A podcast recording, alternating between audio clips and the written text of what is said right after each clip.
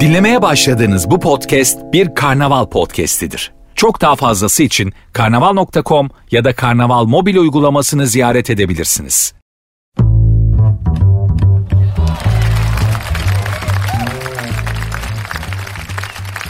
Hanımlar beyler herkese iyi akşamlar. Ben Nuri. Sert ünsüz başladı. Başlar başlamaz programın Twitter adresini, Instagram adresini vermek gibi tuhaflık yapmayacağım tabii ki. Çünkü ne söyledin ki, niye veriyorsun diyeceksiniz. Ama şöyle de bir gerçek var. Siz bir şey söyleyin de ben anlatayım yani. Öyle bir şey vardır ya. Hep ben konuştum. Sen hiç anlatmıyorsun. Radyoculuk da bu hale gelmiş olsa ya. Ne kadar güzel olur değil mi? Ya hep ben konuşuyordum, siz anlatmıyorsunuz. Hiç bir anlatsanız da ya, ne var ne yok, iyi misiniz falan ya. Hep ben anlatıyorum ya. Hep bana anlattırıyorsunuz falan. Öyle değil tabii ki. Konularım hazır, çalıştım. Hazırlıklı geldim. Bizde boşluk olmaz. İşimizin aşığıyız, işimizin delisiyiz, işimizin müptelasıyız. Dolayısıyla da işimize özen gösteren insanlarız. Radyo olarak öyle yani. Benden önce Cem Aslan'ı dinlediniz. Adam var ya, ansiklopedi çalışıyor her gün. Böyle bir çalışma yok. Cem Aslan'ı zanneder. Ben önce at yarışı, kupon, hani bülten çalışıyor zannettim ilk başlarda Cem Aslan'ı. Ne yapıyorsun Cem dedim. Programa hazırlanıyorum, notlar çıkartıyorum falan dedi. Yani hani hakikaten hakikaten şimdi 30 senelik radyocu adam böyle ders çalışır gibi her gün programa hazırlanır mı? Yani yataktan kaldırıp konuş Cem desen, hatta yatarken uyandırıp dürterek Cem anlatsana desen deyip başlar radyo programı yapmaya gibi geliyor. Ama bakın 30 senelik radyocu bile programdan 2-3 saat önce geliyor. Notlar çıkartıyor, işte printler alıyor. Altını çiziyor, üstünü çiziyor. Bunu buna bağlayayım diye çalışıyor. Dolayısıyla da işte yani o zaman da başarılı oluyorsunuz. Yani 5 kuruşa 5 dakikada Beşiktaş maalesef hiçbir işte olmuyor. Yani minibüste dolmuşta bile olmuyor. 5 dakikada Beşiktaş'a hiçbir yerden gidemezsiniz İstanbul'da. İlla kan, ter, gözyaşı akıtmak gerek. Hepiniz öyle yapıyorsunuz tabii. Biz kendi işimizi anlatıyoruz da hani sadece bizim işimiz mi? Sizler de kim bilir ne emekler veriyorsunuz. Ne zorluklar çekiyorsunuz. Nelere katlanıyorsunuz. Neden? İşimizin hakkını verebilmek için. Ben de işimin hakkını vermeye çalışacağım hanımlar beyler. Saat 10'a kadar, kül kedisi Cinderella'nın ayakkabısını kaybettiği saatlere kadar size iyi bir eşlikçi olmaya çalışacağım. Her zaman söylemişimdir yani. Benim olayım bellidir. Sizi her zamanki düşüncelerinizden, kendi rutin düşüncelerinizden uzaklaştırıp biraz daha farklı şeyler düşündürtmek, biraz rehabilite etmek. 2 saat boyunca hep o düşündüğünüz, hep canınızı sıkan, hep böyle rutin, hep aynı olan şeylerden, düşünce fikirlerden sizleri biraz uzaklaştırmak. Aynı haberlerden bahsediyor olsam bile biraz farklı bir açıdan bakarak sizleri mutlu, mesut etmek. Benim olayım bu. Bunu başarabilirsem eğer, yemeğimi hak etmiş bir çalışan olarak bunun mutluluğu da bana yeter. Sert Ünsüz başladı hanımlar beyler. Programın Twitter adresi Sert Unsuz yazıp sonuna 2 alt tire koyuyorsunuz. Instagram adresi de öyle. Benim Instagram adresim de Nuri Ozgul 2021. Devam edeceğiz.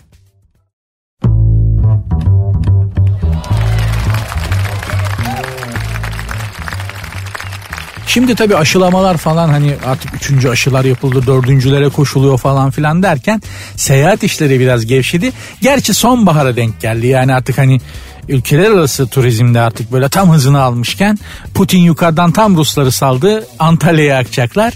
Sonbahar geldi yani, gerçi oralarda daha gider. Eylül-Ekim de gider ama tam sezonu yakalayamadık. Vize almak artık çok zor. Bizden almak kolay canım. Bizde neredeyse hani ya ne olur gel diye, dışarıdan böyle Bulgaristan'dan falan sınırdan geçerken abi ne olur gel 2 dakika takıl ya diye kolundan çekeceğiz adamları. Bizde öyle bir şey yok ama bize vize verenler çok zor veriyorlar maalesef. Yani hani şimdi Avrupa Birliği biliyorsunuz malum tek bir aşının kartını kabul ediyor vize vermek için falan. Bu vize işlerinde biz hep böyle hor görülüp küçük görülmüş, böyle bir, çok özür dilerim ama müstemleke vatandaşı muamelesi görmüşüzdür konsolosluklarda. Öyledir yani. Ben vize kuyruğunda bekleyenlerin üzerine hortumla su sıkıldığını gördüm. Görmesem gördüm demem ya. Hangi konsolosluk olduğunu söylemeyeceğim, yıllar evveldi. Ama bu işlerde bir türlü hale yola konulamadı. Yani kimse çıkıp bu adamlara demedi ki ya sen benim vatandaşımı niye böyle ayakta saatlerce bekletiyorsun bakayım. Şunları konforlu bir yere al, adam gibi bir yere al. Bunlar benim vatandaşım, sen ne yapıyorsun diyen olmadı. Maalesef hep böyle çok zor şartlar altında kıytırık bir tane memurun bizi böyle yukarıdan aşağı süzerek vereyim mi vermeyeyim mi kaç gün vereyim buna falan dediği, dediğim gibi müstemleke vatandaşı muamelesi gördük. Şimdi işi daha da abarttılar, şirketlere devrettiler. Biliyorsun şimdi konsoloslukta falan da muhatap olamıyorsun yani. Bir tane şirkete veriyorsun evrakları, sonra sana sonuç geliyor. Yani işte reddettilerse de kırmızı red damgası vurmadılarsa mutlu oluyorsun, şükür secdesine varıyorsun. Gerçekten bize kötü davranıyorlar. Ben de size şunu öneriyorum. Yani tamam yurt dışına gidemiyorsunuz. Vizemizle işleri zor. Ya da o aşıyı olmadınız. Schengen bölgesinin istediği aşıyı olmadınız. Ne yapacaksınız? Benim size tavsiyem Cerrahpaşa'ya gidin. İstanbul'da Cerrahpaşa diye bir semt var ya. Evet İstanbul'da. Gerçekten İstanbul'dasınız Cerrahpaşa'ya gidince ama aynı zamanda değilsiniz.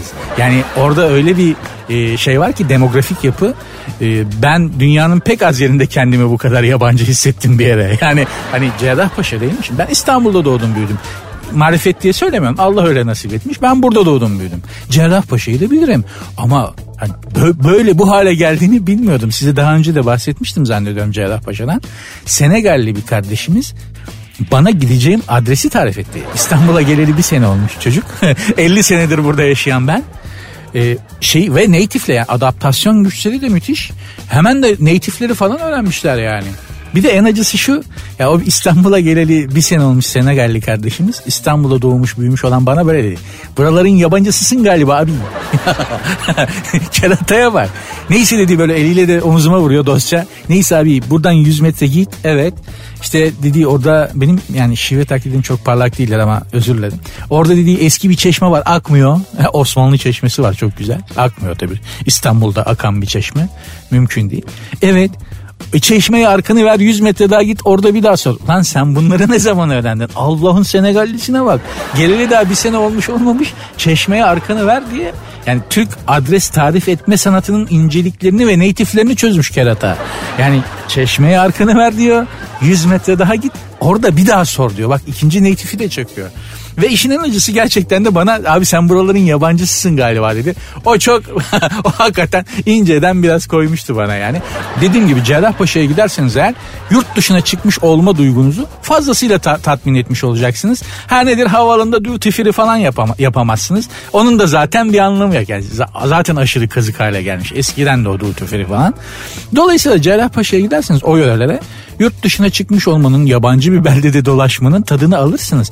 Saat 8'den sonra, şimdi 8'den sonra ışık düşmeye başlıyor artık iyice kararıyor. O saatlerde tavsiye etmiyorum çünkü Cerrahpaşa'nın o ara ve dar sokakları ışıklar güneş düştükten sonra oluyor Gotham City. Yani hani vardır ya Batman'in yaşadığı Gotham City. Böyle Art Nouveau'yla gotik mimari karışım böyle hep loş karanlık gösterirler. Cerrahpaşa birden dönüşüyor Gotham City'ye. Yani sokaklarda dolaşırken lan şuradan Batman çıkar mı? Şuradan Mr. Quiz çıkar mı? Şuradan Mr. Penguin çıkar mı falan diye bakıyorsunuz. Genelde de uyuşturucu krizine girmiş bir zombi çıkıyor. Abi param var mı be? Olmaz mı bebeğim? Ne demek param var mı? Gecenin bir yani karanlık bir saatte Cerrahpaşa'nın İzbe bu sokağında bir zombiyle karşı karşıya gelmişim. Böbreğin tekini istese hayatımı kurtarmak için vereceğim. Para istedi diye yere yatıp neredeyse şükür secdesine varacağım. Sadece parayla kurtardım diye. Dolayısıyla İstanbul'daki bu İstanbul'a doğru gelen bu mülteci göçünün değiştirdiği demografik yapının faydaları da var. Nedir? İşte dediğim gibi yurt dışına çıkamıyorsunuz. Vize almak zor ama yurt dışına çıkmış olma, yabancı bir yerde dolaşmış olma duygunuzu tatmin etmek için Cerrahpaşa çok ideal bir yer. Tavsiye ederim. Ama hava karardıktan sonra değil. Üzülürsünüz. Yapmayın.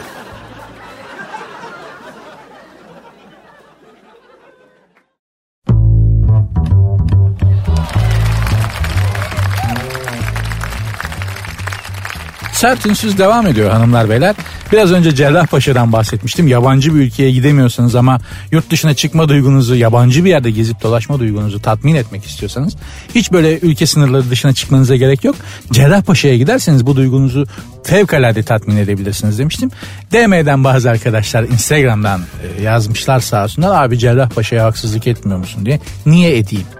Ben Cerrahpaşa'ya niye haksızlık edeyim? Kaç bin yıllık semt. Yani sadece biz yokuz ki, biz gelip kurmamışız ki. Bizden önce Bizans var. Ondan önce Batı Roma var. Ondan önce paganlar var. bin yıl ötesine gidiyor semtin tarihi.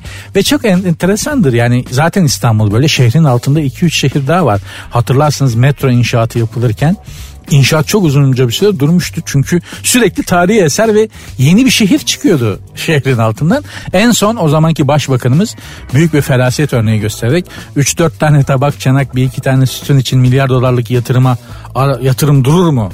Devam ki dedi ve metro inşaatı bütün o antik şehirlerin ve kalıntıları yararak devam etti. Nankörlük etmeyelim, çok büyük bir yatırım. Yani şimdi düşünebiliyor musunuz? İstanbul'da Hacı Osman'dan metroya giriyorsunuz. 2 aktarma yapıyorsunuz. Bir saat sonra Pendik'ten çıkıyorsunuz. Ben çocukken Kartal'a gidiş vardı, dönüş yoktu. Yani o kadar zordu ki Kartal'a gitmek. Yani ancak gidebiliyordunuz. Dönüş ertesi gündü Sarıyer'den. Yani öyle bir yerde, şimdi öyle değil ki. Bir saati biraz geçiyor. Hacı Osman'dan dalıyorsunuz metroya. 2 tane aktarma yapıyorsunuz. Kaybolmazsınız. Biraz karışık. Pendik'ten çıkıveriyorsunuz Tavşantepe'den, ne güzel. O yüzden eleştirmek için söylemiyorum yani, ama hep şunu düşünmüşümdür, belki sizin de aklınıza gelmiştir, bilmiyorum, karşılaştıralım fikirlerimizi.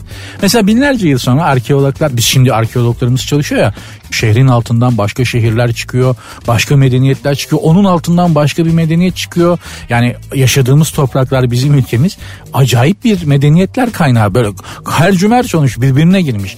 Binlerce yıl sonra arkeologlar kazıp da bizden kalanları buldukları zaman ne düşünecekler çok merak ediyorum. Şimdi mesela biz bir kazıyoruz, işte pagan döneminden kalma bir tane pagan tapınağı çıkıyor. Vay be diyorsun, onda bile bir sanat var. Tak, Roma döneminde, onun üstünde Roma döneminden, Batı Roma döneminden kalma bir hamam, bir kurnağa. Ondan sonra bir geçiyorsun, Bizans'tan kalma bir sarnıç onun üstünde. Bir daha geliyorsun, Osmanlı'dan kalma böyle bir çeşme, mermeri böyle kalem gibi işlemiş, ince ince oya gibi işlemiş. Tak, arkeologlar bir kazıyor, bizden kalma çiğ köfteci. Ne bekliyorsun? Her sokakta çiğ köfteci var. Ne bulacak arkeolog? Hangi sanat eserini bulacak bizden kalma? Allah aşkına yani. Ya kaldırım taşı bulacak, ya çiğ köftecinin şeyini bulacak. Böyle ölmüş kalmış çiğ köftesiyle. Şimdi yine de onu mezar zannederse, lan bunların nasıl bir gömülme ritüeli varmış arkadaş bu yanındakiyle diye. Hakikaten hanımlar beyler, bunu bir eleştiri olarak, kendimi de bundan azat etmeyerek, yani kendimi bunun en ortasına koyarak soruyorum. Bizden geriye ne kalacak? Yaşadığımız şehirlere bakın yani, bizden geriye ne kalacak? Ben yıllar evvel Diyarbakır Ergani'ye gittiğimde büyülenmiştim. Ergani tarihin içinde donup kalmış, böyle bir anda sanki bir kara delikten geçerek zamanda geriye gidiyorsunuz ve inanılmaz bir şeydi Ergani. Çok acayip, çok büyülenmiştim Ergani'de. El değmemiş yani yüzyıllardır falan. 20 sene sonra gittiğimde İstanbul Ataköy'den hiçbir farkı yoktu. İleriye mi gitti şimdi? Değil. Tam tersi geriye gitmiş. Ergani öyleyken güzeldi. İnsanlar tabii öyle düşünmüyorlardı belki, orada yaşayanlar. Modern binalarda oturuyoruz, yaşıyoruz falan, ama benim baktığım bakış açısı biraz daha romantik bir bakış açısı. Ama bu soru sağlam bir sorudur. Yani tek tek kendimiz için değil, toplum olarak, yaşadığımız bu çağın, bu dönemin insanları olarak bizden geriye ne kalacak?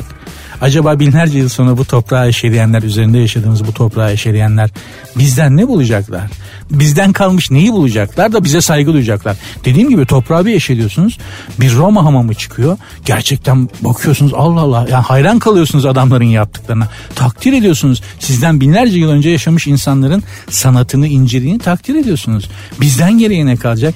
Binlerce yıl sonra bu toprağı eşeleyip de bir şeyler bulanlar, ya kaldırım taşlarını, bu iğrenç berbat kaldırım taşlarını, ya bu kötü asfaltları, ya da bu çiğ köfteci, kebapçı bilmem nelerden kalanları görenler acaba neye saygı duyacaklar? Bunu hiç düşündünüz mü?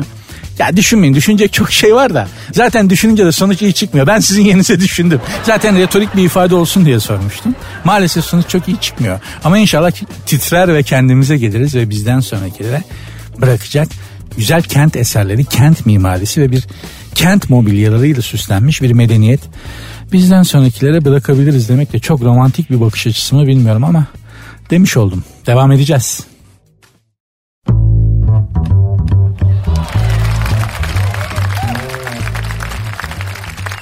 Yani tabii insan da zamanla tanıyor birbirini. Açık söyleyeyim yani 10 yılda 20 yılda flört etseniz, ayrı evlerde yaşayarak, kadın olsun erkek olsun, bir insanla dört duvar arasına girmeden, yaşamadan, onu asla ayrı evlerde yaşayarak kaç yıl flört ederseniz edin pek tanımış olmuyorsunuz. Yani bunu itiraf etmek isterim. Şimdi size bunu ne demek istedim? Size ben özel hayatımın çok da özel olmayan bölümünden bir sayfayı anlatarak tezimi ispat edeyim. Yani şimdi bir flörtüm vardı benim vaktiyle. Çok da iyi anlaşıyorduk. Ya hatta ben şey yapıyordum yani, nasıl bu kadar hani kusursuz olabiliyor ya, bir problem olması lazım. Yani bir yerlerde ikimizin de birbirine batan bir şey olması lazım falan diye düşünüyordum. Yoktu yani falan. Neyse bir gün beni bu sevgili kız arkadaşım, çok tatlı çok şeker bir kız, evine dedik sana yemek yapayım, akşam yemeğe gel. Tamam, benim diş ve çin diye parlar ya böyle hani sinsi ve şeytanca bir şey alınca çink diye filmlerde dişinizin ucu parlar ya çink diye, öyle bir şey oldu bende. Hemen atladım tabii, direkt pike yaptım teklifi. Tabii canım dedim falan. Evine ilk defa gittiğim için güzel bir ev hediyesi götürdüm falan filan, elimiz boş gitmedik yani. Biz de değirmende artmadık bu sakalı, neyse gittik. Canım otur sen dedi. Ben dedi mutfakta dedi kızartma yapıyorum dedi. Biraz dedi kapıyı aralık bırakacağım hafif. Ama dedi kızartma kokusu içeriye sinmesin diye dedi. İşte dedi şey dedi yani sen otur dedi lütfen dedim, televizyon seyret falan filan. Oturuyorum içeride de o bir şeyler kızartıyor mutfakta. Bir konuşma sesleri geldi. Biriyle konuşuyor. Evde de yalnızız yani, ikimiz varız. Allah Allah, evde başka biri mi var ya diye böyle bir mutfağa çaktırmadan gidip baktım. Kız kendi kendine konuşuyor. Ya kendi kendine konuşuyor derken sanki biri varmış yani karşısında, canlı bir varlık, bir insan varmış ve onunla tartışıyormuş gibi konuşuyor.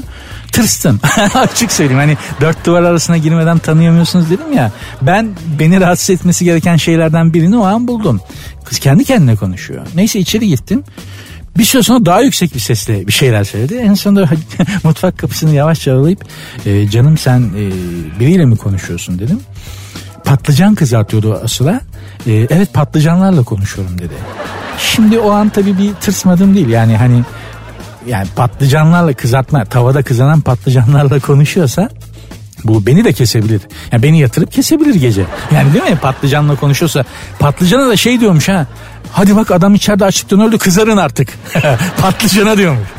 Ne diyorsun bir daha söyler misin dedim. Ya dedi patlıcanları söylüyorum dedi. Kızarın artık bak içeride adam açlıktan öldü, hadi karnını doyurayım adamın diyorum patlıcanlara dedi.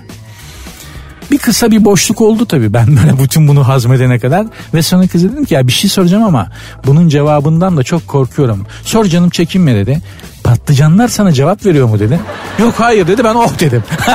En azından beni yatırıp kesmeyecek. Çünkü patlıcanlar da cevap verip tamam ablacığım 20 saniyeye kadar kızarıyoruz hiç merak etme dediler deseydi ben koşarak kaçacaktım. Yani hatta düşündüm yani camdan atlayayım yani kapıdan çıkayım, ayakkabıları giyeyim, ayakkabıları falan bırakayım, çoraplarla camdan atlayayım ve kaçayım dedim.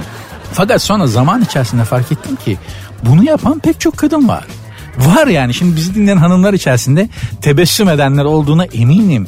Kesin yapıyordur mesela. Yani bu patlıcanlarla falan konuşuyordu. Mesela başka bir tanesi, başka bir arkadaşımın başına gelen şey tavayla konuşuyormuş kadın. Yani bulaşık yıkarken kızartma yapmışlar. İşte yağ biraz yanmış. Çözülsün, yumuşasın diye işte suyla bilmem neyle, yağ çözücüyle beraber biraz bırakmış. Sabahtan beri seni bıraktım daha çözülmedin mi falan diye tavayla konuşuyordu abi dedi. Bunu gördüğümde ne yaptın dedim yani. Ne yapmak istedin? Ne geldi içinden? Valla ayakkabıları falan giymeden, kapıyı da hiç açıp kapayıp ona duyurmadan camdan atlayıp kaçmak istedim dedi. Demek ki biz erkekler de aynı tepkiyi veriyoruz. Çünkü benim de aklıma gelmişti. Bulaşıklarla konuşan kadınlar var. Şeyle konuşanlar, mutfak aletleriyle, elektrikli süpürgeyle konuşan kadınlar var. Kendi kendine konuşan kadınlar var. Kadınlar pek çok şeyle konuşuyorlar. Mühim olan bu değil. Olur, konuşursun. Bunu yadırgamıyorum yani. Kadınlar bunu yapıyorsa eminim bir sebebi vardır yani. Fakat burada ters olan, bizi korkutan şey şu. Yani mesela bir kadın elektrikli süpürgeyle konuşabilir. Bugün iyi çekmiyorsun, niye böyle yapıyorsun sen falan filan diye konuşabilir. Tamam. Elektrik süpürgesi yorgunum abla diye cevap veriyor sana. O problem. Biz ondan korkuyoruz. Yoksa tavayla konuş, vitrinle konuş, bazayla konuş, ütüyle konuş. Orada bir sıkıntı yok. Zaten biz de kırmışız kafayı. Anlatabiliyor muyum? Ya biz de futbol programı söylüyoruz. Akıllı adam işi mi Allah aşkına yani? O Ertem Şener'lerin işte Sinan Engin'lerin programlarını söylüyoruz. Adamlar Noel Baba adam mıdır diye falan tartışıyorlar. Şimdi bu çok mu sağlıklı değil? Yani sen elektrik süpürgesiyle konuşuyorsan ben de spor programı söylüyorum. Mühim olan o değil. Ama elektrik süpürgesi size cevap veriyorsa ya da kızartırken böyle patlıcanları hadi çabuk piş dediğinizde 10 saniye 15 saniye sonra tamamım abla diye cevap veriyorsa o bizi korkutur. Ondan biraz tırsıyoruz açık söyleyeyim yani. İnşallah hiçbiriniz cevap almazsınız konuştuğunuz elektrikli ev aletlerinden, yemeklerden, tencerelerden, tavalardan hanımlar. Sizi inşallah delirtip de o noktaya getirmeyiz biz erkekler. Programın Twitter ve Instagram adresini vermek istedim. İkisi de aynı. Sert unsuz yazıp sonuna 2 alt tire koyuyorsunuz. Benim Instagram adresim de Nuri Ozgul 2021.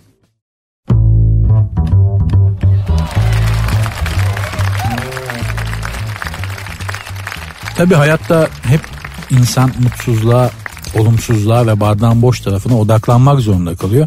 Çünkü yaşadığımız çağ ve hayat bizi çok defanslı yaşatmak zorunda kalıyor. Abi bardağın hep boş tarafına bakıyorsun. Ha, dolu tarafına bakacak hal mi bıraktınız?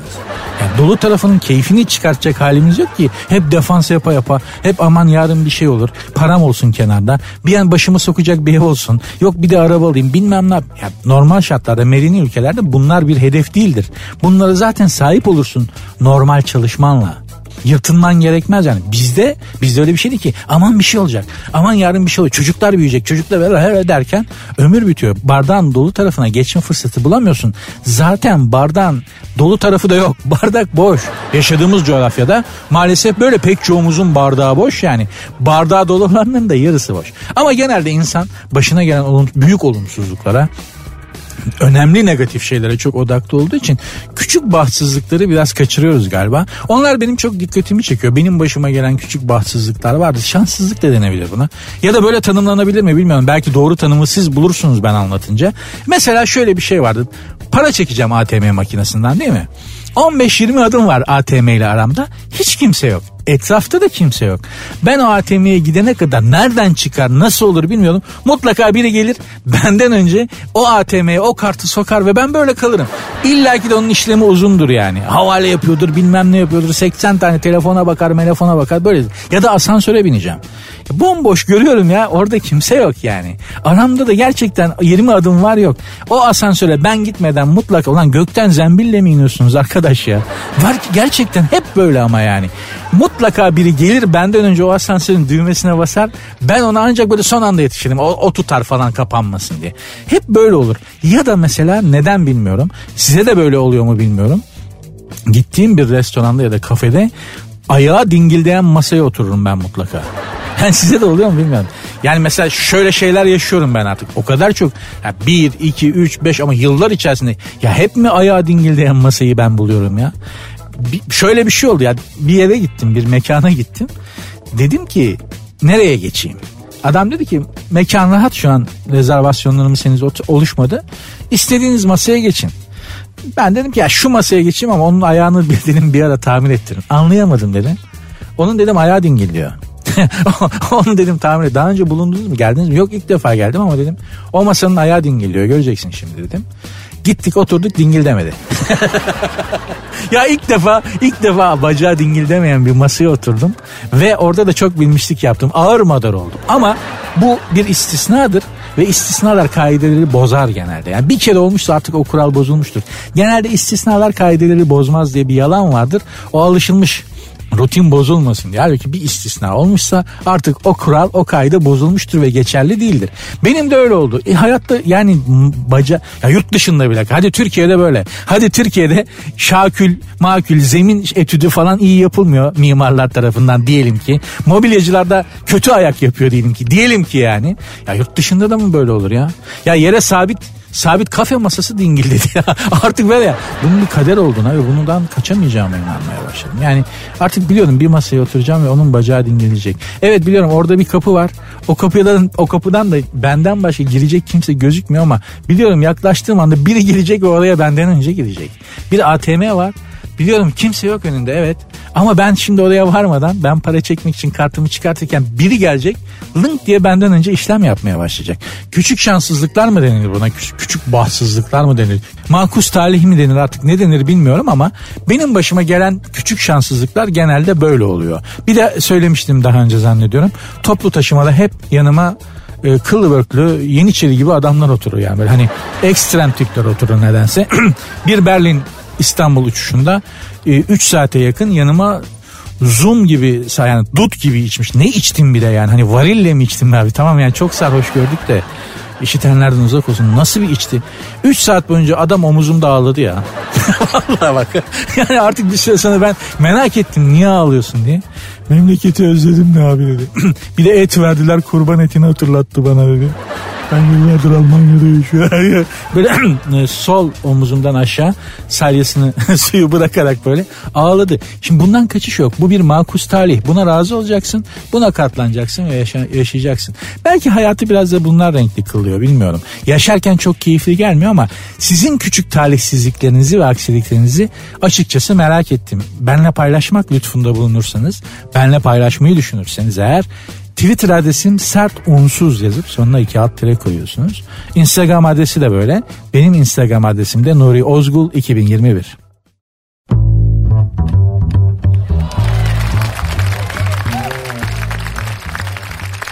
İrem Sak, hanımlar beyler, belki net anlaşılmadı adı, tekrar söylüyorum. İrem Sak, hatırlarsınız, kendisi tatlı, sevimli, şeker, hafif boyluca, tipik bir Türk kızıdır, ünlüdür, oyunculuk yapıyor kendisi, daha doğrusu aktrist mi? Aktrist demek daha doğru, tiyatro sanatçısı. İşte öyle bir kızcağız. NBA'in Türk yıldızı Furkan Korkmaz'la Yeniköy'de bir kebapçıda ne yapıyormuş? Kebapçıda ne yapılır? Kebapçıdan girerken mi çıkarken mi ne görüntülen? Beraber lahmacun atacak halleri yok. Mutlaka kebap yemeye gittiler değil mi yani? Çıkarken görüntülenmiş. Oğlan kızdan 11 yaş küçükmüş. Adam NBA'de oynanan, yaşı küçük olsa ne olur? Nitekim yan yana fotoğrafları var. Ve kocaman bir tırla o korsa yan yanaymış gibi duruyorlar yani. Ki İrem Sak da boylu bir kızcağız sayılır yani. İrem Hanım'ın menajeri gazetecileri arayıp demiş ki sadece arkadaşlar, sevgili diye yazmayın demiş. Şimdi bu olmaz. Yani bu olmaz. Neden olmaz, izah edeyim. Yeniköy'de bir kebapçıda fiyatlar nasıldır bilirsiniz. Yani İstanbul'da yaşayanların bir tahmini vardır. Haşır to the blackboard diye tahmin edilen bir şeydir. Yani Yeniköy'de bir yerde bir şey yiyorsanız onu ucuz yeme şansınız çok azdır. Çok azdır yani, anlatabiliyor muyum?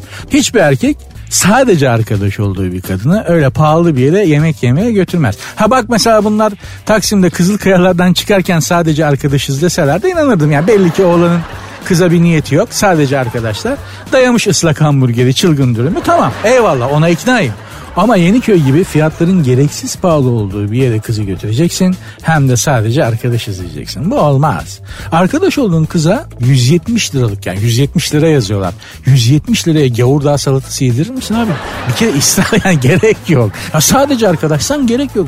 170 liraya gavurdağını söylüyorsan mutlaka kızı romantik duygusu olarak etkilemeye çalışıyorsundur. Aklı başında kız da etkilenir. Yani ortaya gavurdağ söyleyen adam boş adam değildir kebapçıda. Getirin o 170 lira yazıyorlar bazı yerlerde, düşünün yani.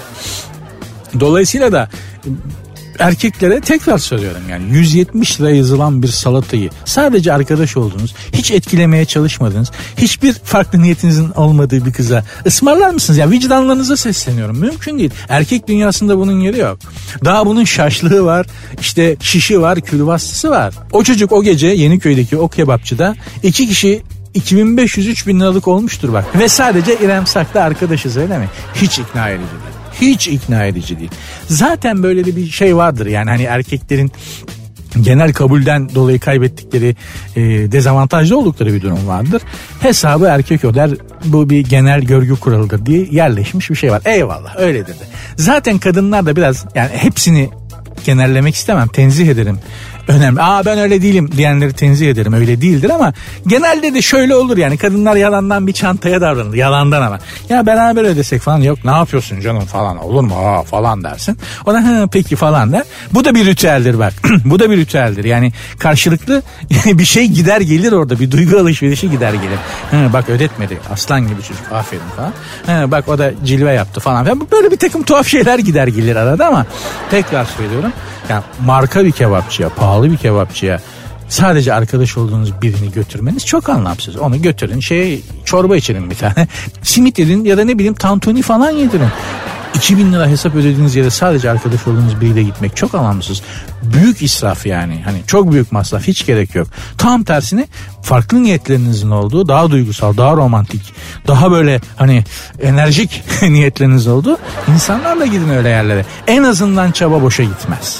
Onu demek istiyorum.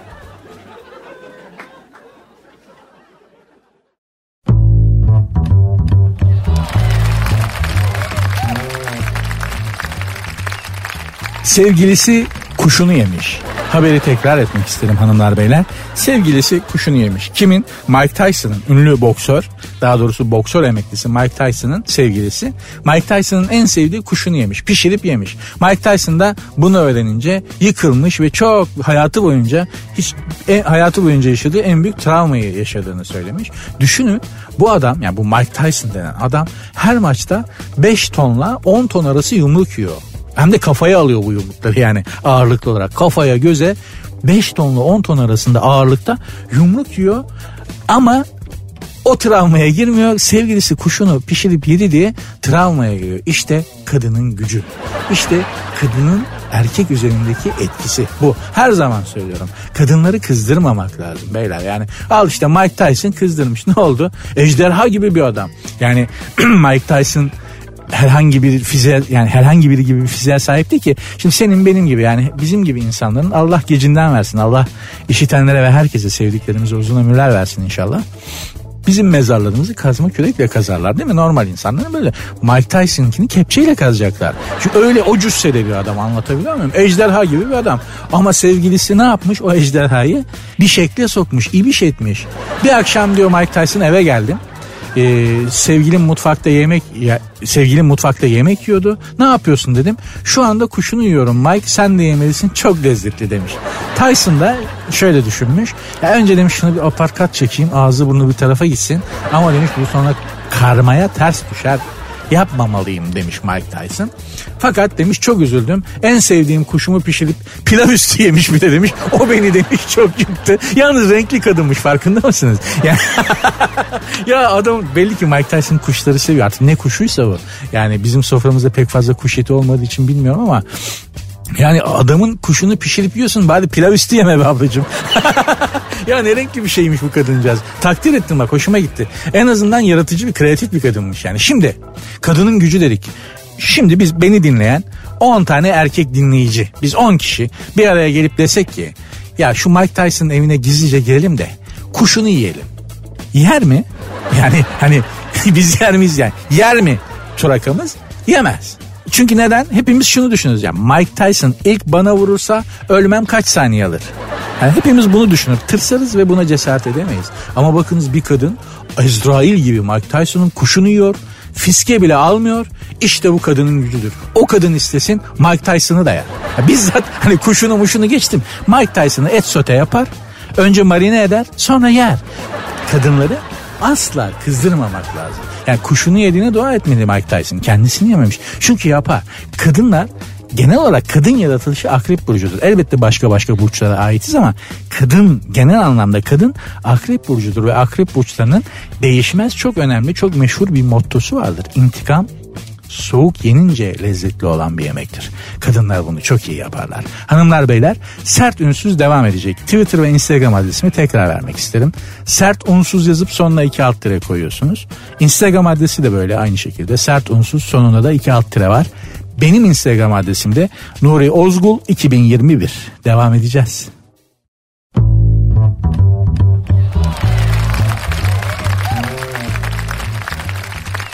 Genel anlamda sosyal medyayı ve işte gazeteleri taradığımda ya da işte efkar-ı umumiyeyle, yani genel kamunun, insanların genel fikirlerine, ortak anlayışlarına baktığımda şöyle bir şey var. Herkes kalitenin yok olduğundan, işte kalitenin azaldığından, vasat ve vasat altı kalitesizlerle, kalitesiz işlerle, kalitesiz ürünlerle, kalitesiz hizmetlerle artık yetinmek zorunda kaldığımızdan şikayet ediyorlar. Doğrudur ama neden?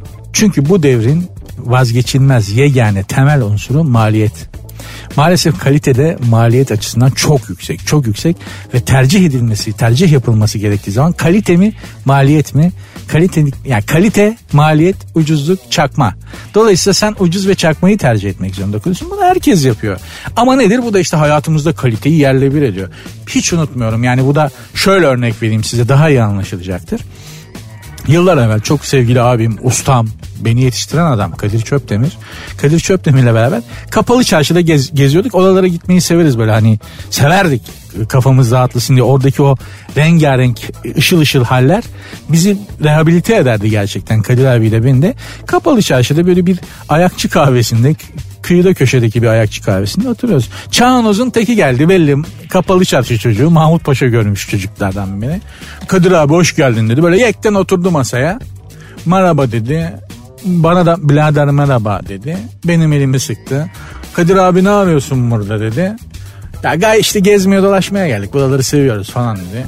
Abi dedi düşünürsen dedi çok güzel saatler var abi dedi.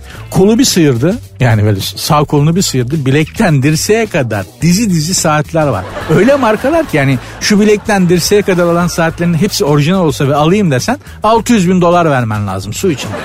Ama Kapalı Çarşı'da bir ayakçı kahvesindeyiz ve karşıdaki büfeden de döner söylemişiz, döner yiyoruz.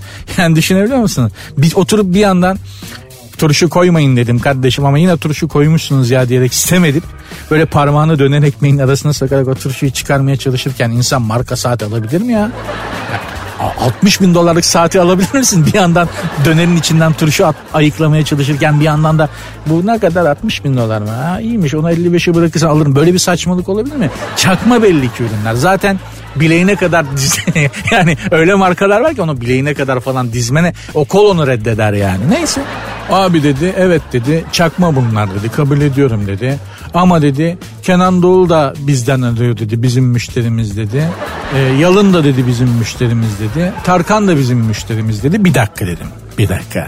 Şimdi dedim Tarkan yani bildiğimiz Tarkan popstar Tarkan buraya gelip yani çakma saat almak için buraya mı geliyor dedim. Sana mı geliyor dedim. Yok abi bir adamını yolluyor ama o da bizden alıyor dedi. Mazhar Amanson bizde dedi. Mazhar Amanson. Mazhar Amanson da Mazhar Amanson'un çakması. Anlatabiliyor muyum? Ya bir Mazhar Amanson var. Onun olmadığı, fiyatın ona yetmediği yerde Mazhar Amanson'a para veriyorsun. Onlar gelip konser veriyorlar. Mazhar Amanson'la bizde dedi. Neyse Kadir abi almadı dedi. Adamı da gönlünü hoş ederek gönderdi gitti. Ve şey dedi bana alsaydım dedi listeye ben de girmiştim dedi. Dedim ki almasan bile listedesin dedim. Bir sonraki satışta Kadir Çöpdemir de bizde abi. Sürekli bizden alıyor. Adamıyla geliyor diyecek artık dedi. Diyeceğim şu. Kaliteyi merdiven altının force ettiği bir dünyada yaşıyoruz. Bunun sonucu ne? Her şey sıradanlaştı. Çünkü aslında biraz da her şey ulaşılabilir oldu. Her şey büyüsünü yitirdi. Eskiden en azından bir şeylere ulaşabilmek, bir şeyleri görebilmek, bir şeyleri elde edebilmek için çok daha fazla çaba sarf ediyordunuz. Şu anda elde edemeseniz bile çok çabuk ulaşabiliyorsunuz, dokunabiliyorsunuz, yoklayabiliyorsunuz bir şeyleri. Bu da biraz sıradanlaştırıyor her şeyi. Eskiden ünlü görmek bile bir şeydi. Yani ben hiç unutmuyorum. Kardeşim bir gün eve koşarak geldi. Koşa koşa geldi ve şöyle dedi. Orhan Gencebay'ı gördüm. Çünkü Orhan Gencebay'ı görmek kar adı Yeti'yi ya da Van Gölü canavarını görmek ya da Loch Ness canavarını görmek kadar değişik, imkansız bir şeydi o zamanlar. Şimdi aç televizyonu, aç interneti, aç YouTube'u, her yer Orhan Gencebay. Orhan Gencebay da orijinalliğini yitiriyor bizi. Orhan Gencebay da enteresanlığını yitiriyor bir süre sonra. Bütün bu ünlüler niye bu kadar saçmalıyorlar, abuk subuk şeyler yapıyor zannediyorsunuz? Sıradanlaşıyorlar ve sıradanlaştıkça da ederlerini kaybediyorlar. O kadar talep görmüyorlar, o kadar kazanamıyorlar. Dolayısıyla da hep kafayı suyun üstünde tutmak için abuk subuk şeyler yapıyorlar. Çok ulaşılabilir olmak, hemen ulaşılabilir olmak, çok kolay ulaşılabilir olmak da çok iyi bir şey değil. İşiniz ne olursa olsun. Bu da kulağınızın bir kenarında bulunsun lütfen.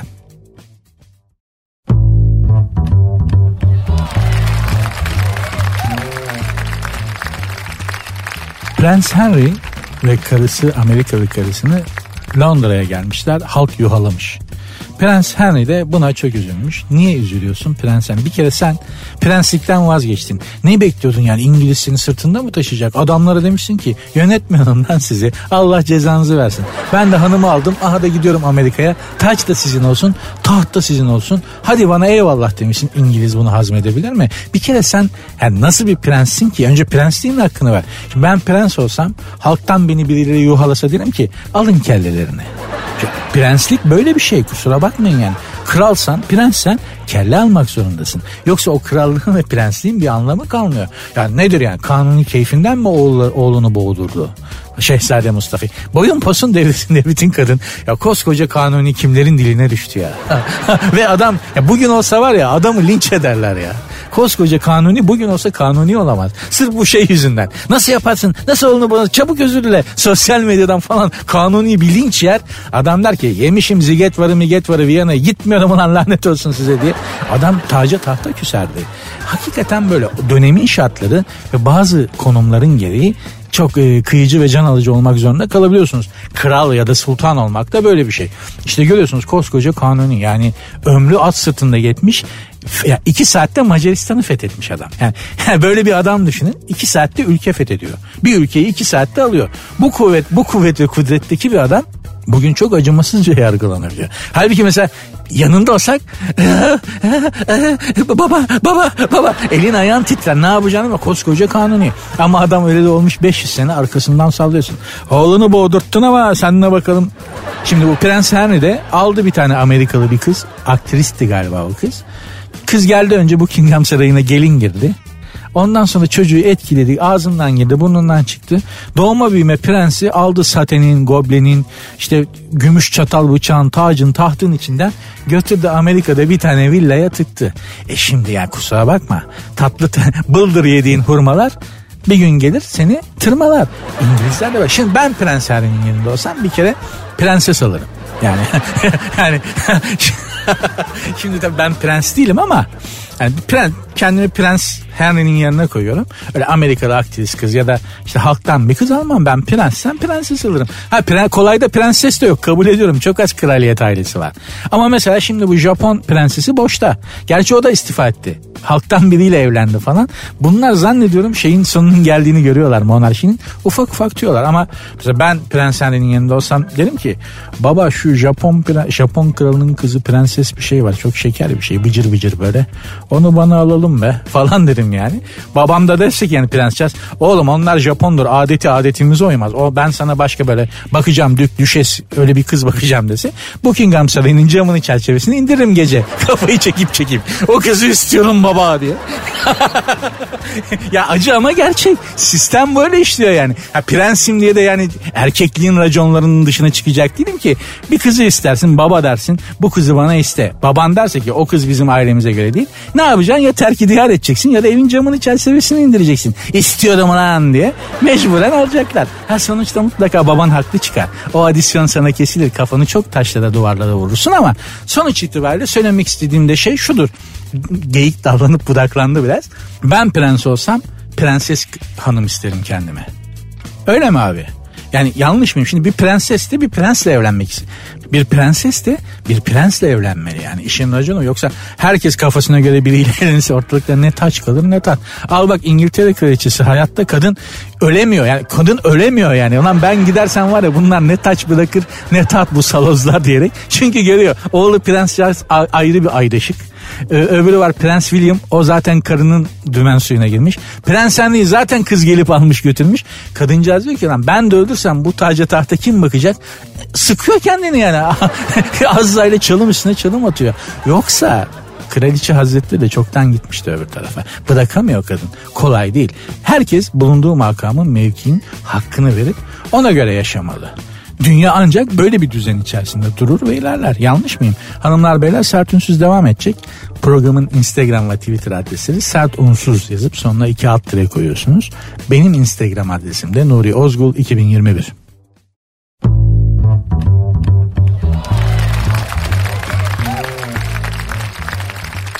Seneler evvel, yani çok da uzun zaman olmadı zannediyorum, 6 sene falan oldu. Yine de seneler sayılabilir. Moskova'ya gidiyorum. Uçakta yanımda bir bütün toplu taşıma araçlarında olduğu gibi uçakta yanımda bir arkadaş var.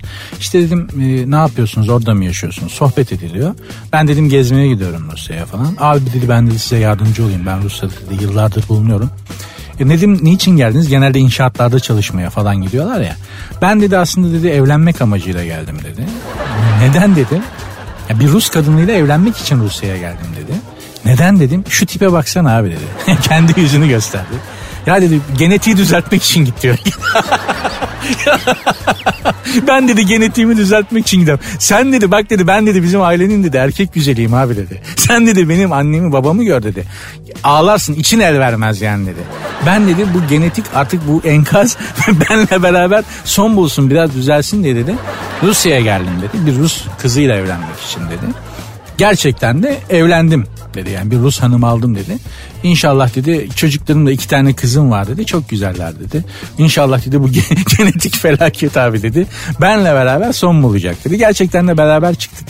Şeyden havaalanından kontrollerden beraber geçtik sohbet ediyoruz işte Moskova'da ne yapılır edilir bana anlatıyor böyle odaları bilen biri olarak. Hanımı da karşılamaya gelmiş çocuklarla gerçekten çok hoş bir hanım çok zarif bir hanım. Yani işte Slav falan Rus hani tamam bildiğiniz fotoğraf gelmiştir gözünüzün önüne. Kadıncağızın kucağında da 2 tane kız var bunların çocukları belli yani kızlar güzelliklerini annelerinden almışlar. Bizimki genetik olarak yani bunu bozmaya çok çalışmış. Belli ama çok başarılı olamış. Ama bir müdahale var. Abi görüyorsun inşallah dedi. Benden sonra dedi. Güzel insanlar gelecek dedi. Benim soyumdan da dedi. Ya dedim sen kendinle ne kadar barışık bir adamsın. Helal olsun sana dedim ya. Bunu dedim bir de 3. bir kişiye bana ve yeni tanıştığım birine böyle samimiyetle içtenlikle anlatıyorsun dedim. Manyak bu dedi karısı. Kadıncağız da belli adam herkese anlatıyor. Kadıncağız alışmış. Manyak bu dedi. Neyse güldük eğlendik gitti. Giderken şey yaptı. Sen de yap abi dedi. Belli beni de tipsiz bulmuş. Tavsiyesini dinlemedim tabii. Fakat şunu gördüm orada. Gerçekten kendisiyle barışık insanlarla.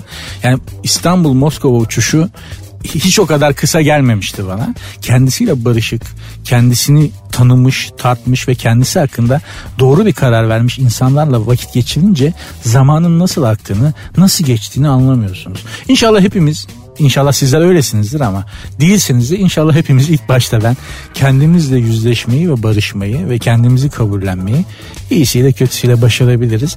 Belki o hayat o zaman hepimiz için, benim için de daha çekilebilir, daha katlanabilir ve daha yaşanabilir olur. Böyle olmuş olduğunu ben gördüm. Yani o Moskova uçuşunda gerçekten adam carpe diem her an anın içindeydi. Çok neşe doluydu. Çok gerçekten de karikatür gibi. Hani bir karikatür dergisinde çizip salmışlar gibiydi dışarıya.